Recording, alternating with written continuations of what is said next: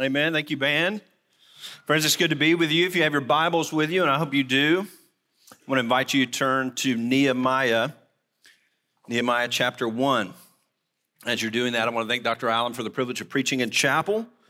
If you heard his recent chapel message, you know that we don't talk as much as I'd like.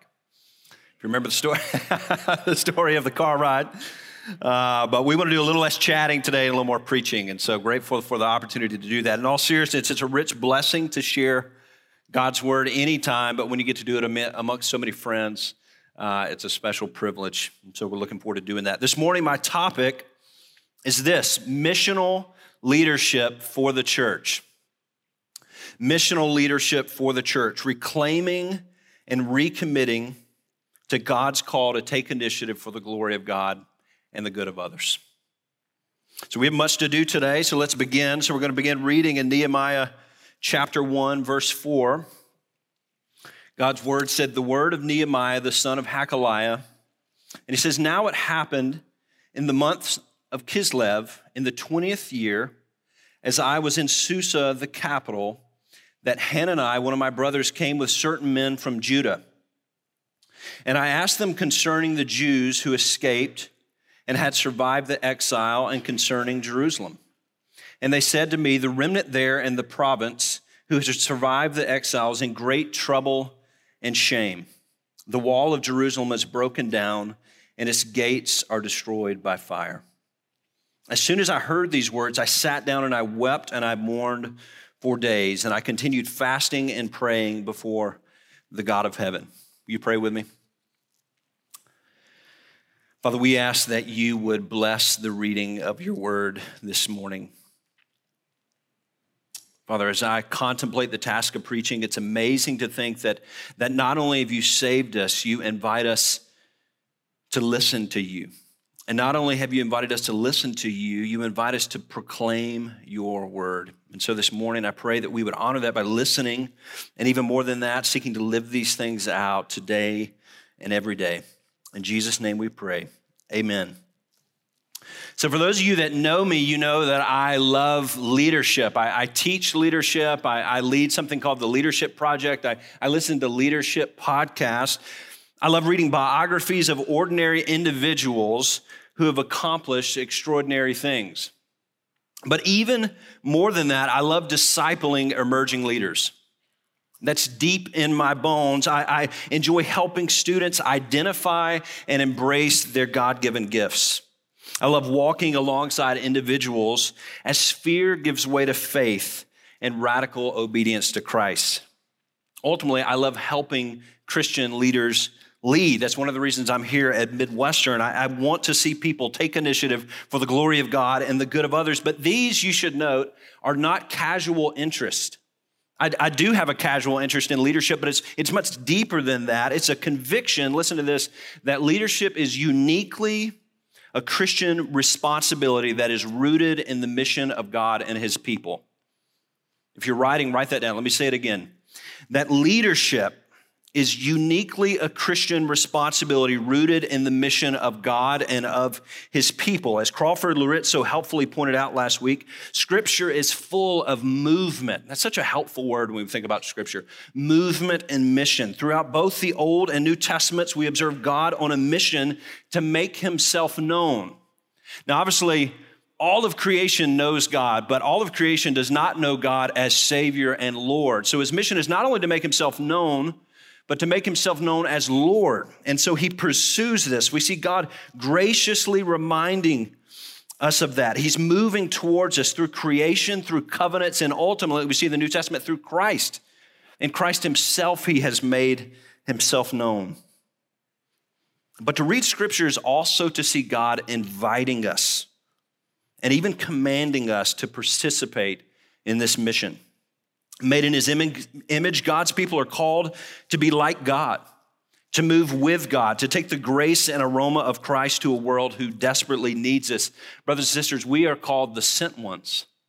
Jesus said, So as the Father has sent me, I, I send you. And we're called to follow Jesus as he marches towards the darkness with the hope of the gospel. You may say that we're called to live lives as missional leaders. We're called to live lives as missional leaders. As the name implies, missional leadership is nothing less than God's people on God's mission for God's glory alone. God's people on God's mission for God's glory alone. Missional leadership is what happens when feet of faith follow God on his mission to make himself known as Lord over all creation. We're here at a place where we think about doctrine a lot. Missional leadership is what happens when doctrinal commitments become a steeled determination to make a difference, right? We should note, we should be careful about this and note that unlike other forms of leadership throughout Scripture, missional leadership is not limited by gifting. It's not limited by marital status, calling, or gender. Rather, missional leadership acts as the basis and the bedrock for all other forms of biblical leadership. When we pastor, we're called to lead, but that emerges out of this overarching call to take initiative for the glory of God and the good of others. When we're called to lead our family, men, we're called to take initiative for the glory of God and the good of others in a unique expression, right? So we we see this calling. And so we should know that missional leadership, therefore, is not reserved for the bold and gifted, but for the broken and willing. Missional leadership is not the privilege of the few, but the responsibility of all Christians. Anyone that is in this room that calls Jesus Lord is called to lead. Make no mistake. Regardless of what your Enneagram number tells you or your disc profile tells you, you are called to lead. Missional leadership is the responsibility of male and female, young and old, brave and timid, charismatic and uncharismatic, introverted and extroverted, platformed and platformless. All of God's children are called to take initiative for the glory of God and the good of others. But as soon as we embrace this reality, we are confronted with another. And that is this that there is a leadership crisis in the church. I've had the privilege over the last 10 years to disciple leaders, to help teach leaders. I've had the privilege just over the last four or five years to teach leadership here. And I can tell you, as I do, there's a crisis when it comes to how we think about leadership. Now, let me tell you, we do a really good job when we think about biblical um, elders, right? That's very clear in Scripture. We do a good job when we think about husbands leading their wives. We do even a good job when we think about the spiritual gift of leadership. But when it comes to this movement and mission of Scripture where all of God's children are called to take initiative and to go, we're not that clear on that. And so I want to seek to embrace that. And I would tell you, I think the crisis can be contributed to at least one or two things. First, the church suffers from a lack of clarity around Christian leadership around what Christian leadership is and what it is not. And this, of course, is understandable. We do this in response to problematic secular leadership theories, to rampant pragmatism in the church, and to seemingly endless allegations of abuse from Christian leadership gurus. We're understandably cautious and we ask questions like Is leadership even biblical? Is leadership pragmatic? Is leadership prideful? After all, doesn't God call us to a life of anonymous service and suffering? Ask yourself that question. When I think about leadership, when somebody hands me a leadership book, what's running through my mind? And often these are the questions, and I would say you're wise to ask those questions, but I say we should push through that. But in our daily life and ministry, we can sense that leadership is incredibly important. We can see that our homes, our friendships, our churches, and communities are carried forward through faithful and focused leadership, and yet our moral and theological reservations leave us paralyzed. So we're suspended between these two convictions. One is that we got to be cautious about leadership, and we're, we're right in that. That is a good response. But we also look around us and go, and it seems that the Lord is using leadership, right? I'm convinced that until we recover a biblical view of leadership, until we can winsomely, listen to this, articulate what biblical leadership is as winsomely as we can say what it is not, we run the risk of throwing God's good gift of leadership out with the bathwater of pragmatism. So, one is a lack of clarity, but two, the second is a lack of courage. A lack of courage. I'm going to camp out here for a second. Many of us know exactly what leadership demands of us. And that's exactly why we don't do it. Scripture makes it abundantly clear that the natural response to missional leadership is fear. That's why Jesus closes. If you ever think about the Great Commission, we read Matthew 28 18 and other similar passages, and we think about going, and we should think about going, but often we forget the ending of that passage. And it tells us something of the task of mission and of leadership, of what is required of us. Jesus closes the Great Commission with a promise to go with us. It's as he knows and as he is aware that they're locked in an upper room, afraid of what's on the other side of the door. And he's inviting them to unlock the door and to go out into the same society, the same culture, the same people that just crucified him. So he knows they're afraid. And what does he say in response? He says, That I will be with you even to the end of the age. He knows our frame. And isn't that a comfort to you that Jesus knows who you are? He knows our frame, and with wounds in his hands and his feet, he knows exactly what this mission will require. Think about your own leadership. You took initiative and exposed yourself to meaningful risks for the glory of God and the good of others. Perhaps you finally gathered the courage to share the gospel with your neighbor. Or fusion students, maybe you moved to Kansas City to join a team to go across the pond to serve in some unreached people group. Or maybe you simply gathered the courage to step towards your spouse in repentance. In every case, you took initiative for the glory of God and the good of others. And that queasy feeling, the sweaty palms, the queasy feeling you felt as you stepped towards God and mission and with God and mission is called fear. It's called fear. And without courage rooted in God Himself, we run the risk of doing what Andy Crouch calls simulated risk.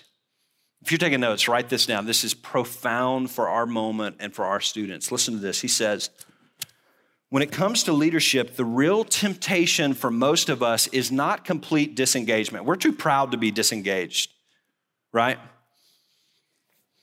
But the real temptation is activities that simulate real leadership, that simulate mission, that simulate risk and vulnerability without actually requiring much from us, so it doesn't cost us, or transforming as God designs much in us. Wow. My friends, when it comes to leadership, I'm afraid that our ambitions, in the words of C.S. Lewis, are not too strong, but they're too weak. We have settled for a small gospel and must recover the grandeur of what it means to live a life of missional leadership. So, in light of this and the time we have left, we're going to jump in Nehemiah, and I want to ask two questions. Two questions. First, what does missional leadership look like? If we buy the fact that we ought to take leadership back off the shelf and, and utilize this framework in Christendom, what, what would that look like? How do I know when I lead that I'm not leading from vain ambition and sin, but this is uniquely Christian? We're going to ask that question. And secondly, where does godly courage come from? If it's true that leadership puts us in a position when we are wildly afraid and terrified. Where do we find courage? So let's jump in. I want to see four insights from the life and leadership of Nehemiah. First, notice that godly leaders have godly burdens. Godly leaders have godly burdens. There's a crisis we should note at background here in Jerusalem. The year is 425 BC, and Babylonians and ultimately the Persians have overrun Jerusalem. And now the people are exiled, they're, they're, they're cast throughout the countryside, but they're slowly returning to Jerusalem. But they're in great trouble and shame. There are no walls, the temple is in peril. And God's people are vulnerable and in great need. And notice that God, in his kindness, helps Nehemiah see this. Chapter 1, verse 2 says he asked his brothers. His brothers didn't, didn't walk in and tell him. He's, he's actively asking about this, about the wel- welfare of God's people. This is reminiscent of Jeremiah 15, 5, which says, Who will have pity on you, O Jerusalem? Or who will grieve for you? Who will turn aside to ask about your welfare. And once he sees it, he doesn't look away. Like the Good Samaritan, Nehemiah was not cold and disinterested, but actively concerned. But also note that Nehemiah was burdened. So, so his, his sight became a burden for the people and the things of God. In chapter 1, verses 4 He says, I wept and mourned for days. Not, I don't know about you, as a, as a guy, and, and I'm not afraid to cry, but at the same time, I, I've had trouble with that over the years. That, man, so really, he heard about this story over there and he wept and cried for days. So, so what are we to make of this? Is Nehemiah just an emotional guy? And I don't think that's the case. Nehemiah was a, a happy man. We see in chapter 2, verse 1, the king says he has never been sad before the king. So this is not a, a mopey millennial. This is a happy guy. I'm millennial too, by the way, by one year, but I'm there with you. So he's not a mopey millennial. But notice that Nehemiah was also a strong man. He stood before kings, he rode horses. He built walls with one hand and held a sword in the other. And in chapter 13, verses 25, listen to this. He rebukes wayward Jews by cursing them, beating some of them, and pulling out their hair. You don't want Nehemiah as your pastor, okay? This is bad news. So, what is God inviting us to see here? I think he wants to see that Nehemiah has eyes to see the things of God. But more than that, in prayer, he is inviting God to burden him for the things of God. What is God inviting you to see? God has put you in a place, He's given you particular gifts in a particular time, in a particular moment. What is God inviting you to see? Number two, godly leaders hope in God. So, as we're evaluating our leadership, whether or not this is Christian, whether or not this is virtuous, whether or not God would be proud of our leadership, we want to know are we burdened about the right things? And then where are we placing our hope? Chapter 1, verse 4 says, As soon as I heard these words, I sat down and wept and mourned for days, and I continued fasting and praying before the God of heaven. This is another strange set of circumstances. Man, we, we live in a world that if something goes wrong, we tweet, we post, we blog, we riot, we take action. And the irony here is, I'm encouraging us to take initiative for the glory of God and the good of others, but in a strange way, in a supernatural way. What we see here is that Nehemiah sat down. But more than that, Nehemiah hopes in God, and this is seen in his prayer. He doesn't just sit down, he sits down to engage the Lord in prayer. Nehemiah knows that the first action he needs to take is to pray. He, he prays constantly. I, I, searched a few nights ago prayer in the book of Nehemiah, and I literally couldn't work through it all. Nehemiah is constantly praying. He's praying in chapter one, this, this prolonged prayer. When, when the king notices that he's afraid, he, he tosses up a prayer. Uh, when he's worried about people encroaching on the wall, he prays. He is constantly praying. But notice this when we think about Nehemiah and his hope, in addition to his prayers, and I want to land here for a second. This is powerful when it comes to leadership.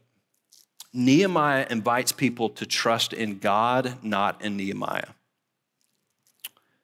Look in chapter 2, verses 17. Chapter 2, verses 17, he said, Then I said to them, You see the trouble we're in. Come, let us build. So he's in this. This is if we were in a leadership classroom, we would look at this and go, "This is the moment where leadership happened." He's inviting people to come with him, to, to move from A to B and to do something, to take a risk. He says, Come, let us build the wall of Jerusalem that we may no longer suffer derision. But listen to this, verse 18. And I told them, not of my platform not even of my competency, not even of my God given gifts or what's happened to me or how all the churches I've led have grown and been successful and how I have a happy home. And obviously, we see in the New Testament those things are, are relevant. But, but Nehemiah races to who God is, right? And I told them of the hand of my God that had been upon me for good when Nehemiah wanted to convince people to follow him, he didn't lean on his success or his platform or charisma or his jokes or his gifts. No, he anchored his vision in the people of God. Or he anchored his vision in his people and God. Listen, you may be the reason that someone came to your church, but you should not be the reason that people stay there.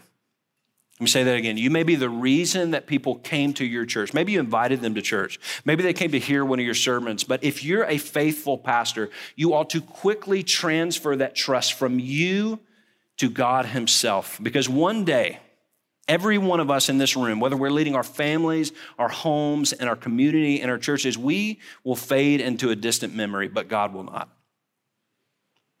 And so when that happens, we want people to be left with something sturdy. Brothers, you and I on our best day are not sturdy. We, we are waffling to and fro, and Nehemiah knows that. He knows his days are limited. He knows who he is, and he knows who God is. So he invites people to anchor their courage and their confidence in him.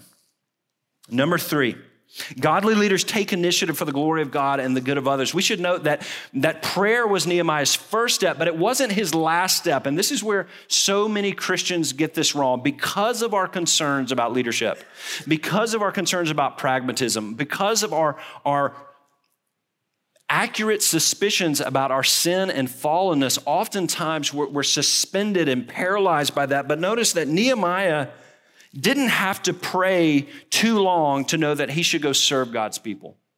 And so he took initiative for the glory of God and the good of others. He prayed big prayers. He went to the king with bold plans despite being terrified. He embarked on a great and dangerous journey to Jerusalem. And once there, he investigated the situation and enlisted help. Man, Nehemiah was a man of action. And he did this uh, you know, when you think about leadership and you define leadership, there, there's two schools. There's leadership in the school of influence, but there's leadership in the school of initiative. And this was the school of Nehemiah. But to make it Christian, initiative for initiative's sake is not helpful. Leadership for, for leadership's sake is not helpful. Action for action's sake is not helpful, but it's benevolent, God driven, God anchored leadership. Nehemiah wasn't burdened for himself. Nehemiah was motivated by the glory of God and the good of his people. Have you thought about the fact that Nehemiah had nothing to gain by heading to Jerusalem and probably everything to lose? He had a cushy job.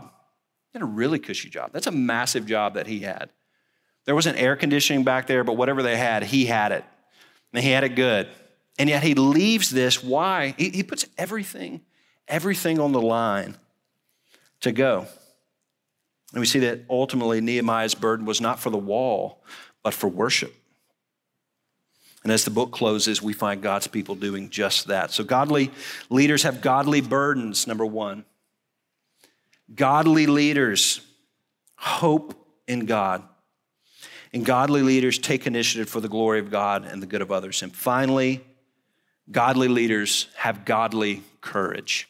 Godly leaders have godly courage. And I don't know about you, but when I read the story of Nehemiah and just about anybody else in scripture that's enshrined in Hebrews 11, I find courage in the fact that they're like us in so many ways. They're terrified. Hebrews 11 is not a story of people that looked in a mirror in the morning and dug deep and looked for something on the inside. Nehemiah is a story, and Hebrews 11 are stories of people that looked outside of themselves. They looked away. They looked, they looked to Jesus. so Nehemiah, like us, he's a normal man. And like us, he struggles with fear. Listen to this. So he's afraid before the king. He asks letters to secure passage to Jerusalem. He inspects the wall under the cloak of darkness. It's not very bold. He doesn't tell people what he's up to. So he's, he's very cagey.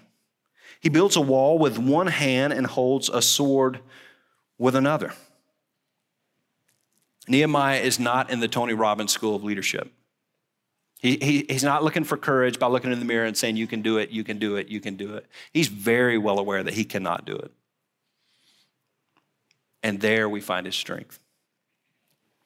Nehemiah found courage in the fact that God had sent him to Jerusalem. Look in chapter 2, verse 12. He says that God had put this very task on his heart.